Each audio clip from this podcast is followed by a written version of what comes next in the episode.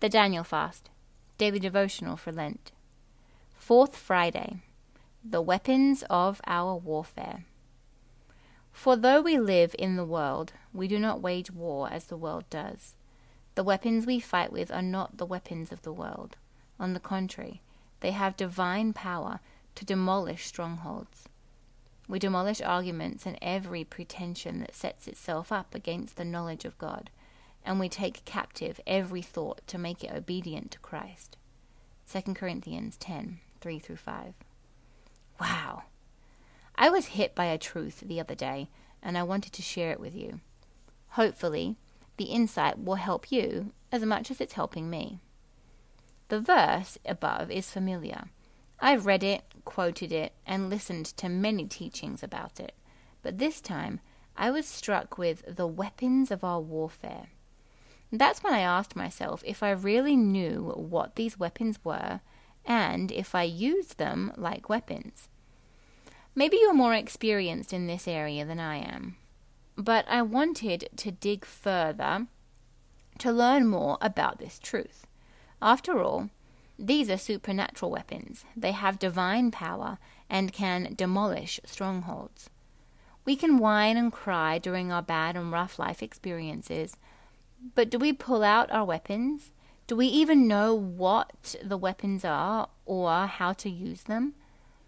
I turn to the Bible for more answers, which mentions the armor of light and the armor of righteousness and the armor of God. The whole armor of God includes truth, righteousness, the gospel of peace, faith, salvation, the word of God, and prayer in the Spirit. My, that's a hefty arsenal. So, do I know how to use these weapons? Or do I just leave all these big guns in their holsters while I cry out and beg with God to help me?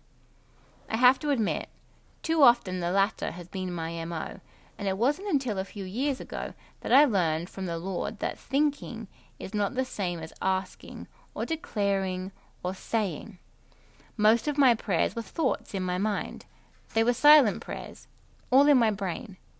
But since then, I've come to understand that praying out loud, even when I'm by myself, is important, as important as declaring the truths of God's Word. Next time I'm faced with a challenge, I will ask myself these three questions What does God say about it? What does the enemy say about it? And what do I say about it?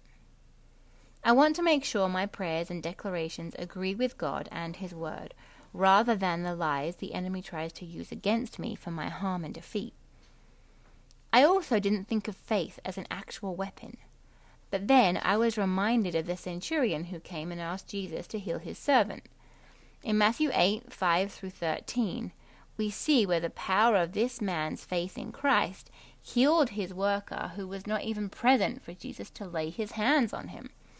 And over and over again, Jesus rebuked his disciples for not using their faith to stop the wind, calm the seas, or heal the sick. I have an additional digging to do in the scriptures as I learn more about the weapons of our warfare, but even now I feel better prepared to defend myself with the tools the Lord has given me, and for that I am learning to use. The Word teaches us, For God has not given us a spirit of fear, but of power and of love and of a sound mind. 2 Timothy 1 7. We are equipped.